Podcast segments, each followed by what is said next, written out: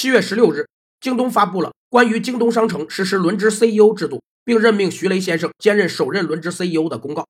公告显示，集团 CMO 徐雷兼任首任京东商城轮值 CEO，向京东集团 CEO 刘强东先生汇报，全面负责商城日常工作的开展。二零零四年，美国顾问公司在帮华为设计公司组织结构时，看到华为还没有中枢机构，很不可思议，提出了建立经营管理团队的建议。任正非不愿做该团队的主席，就开始了轮值主席制度。该制度在二零一一年演变为轮值 CEO 制度。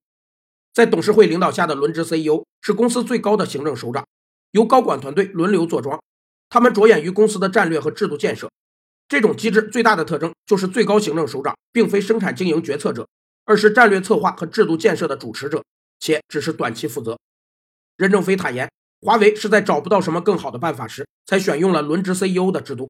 但这种制度是不是好的办法，还需要时间来检验。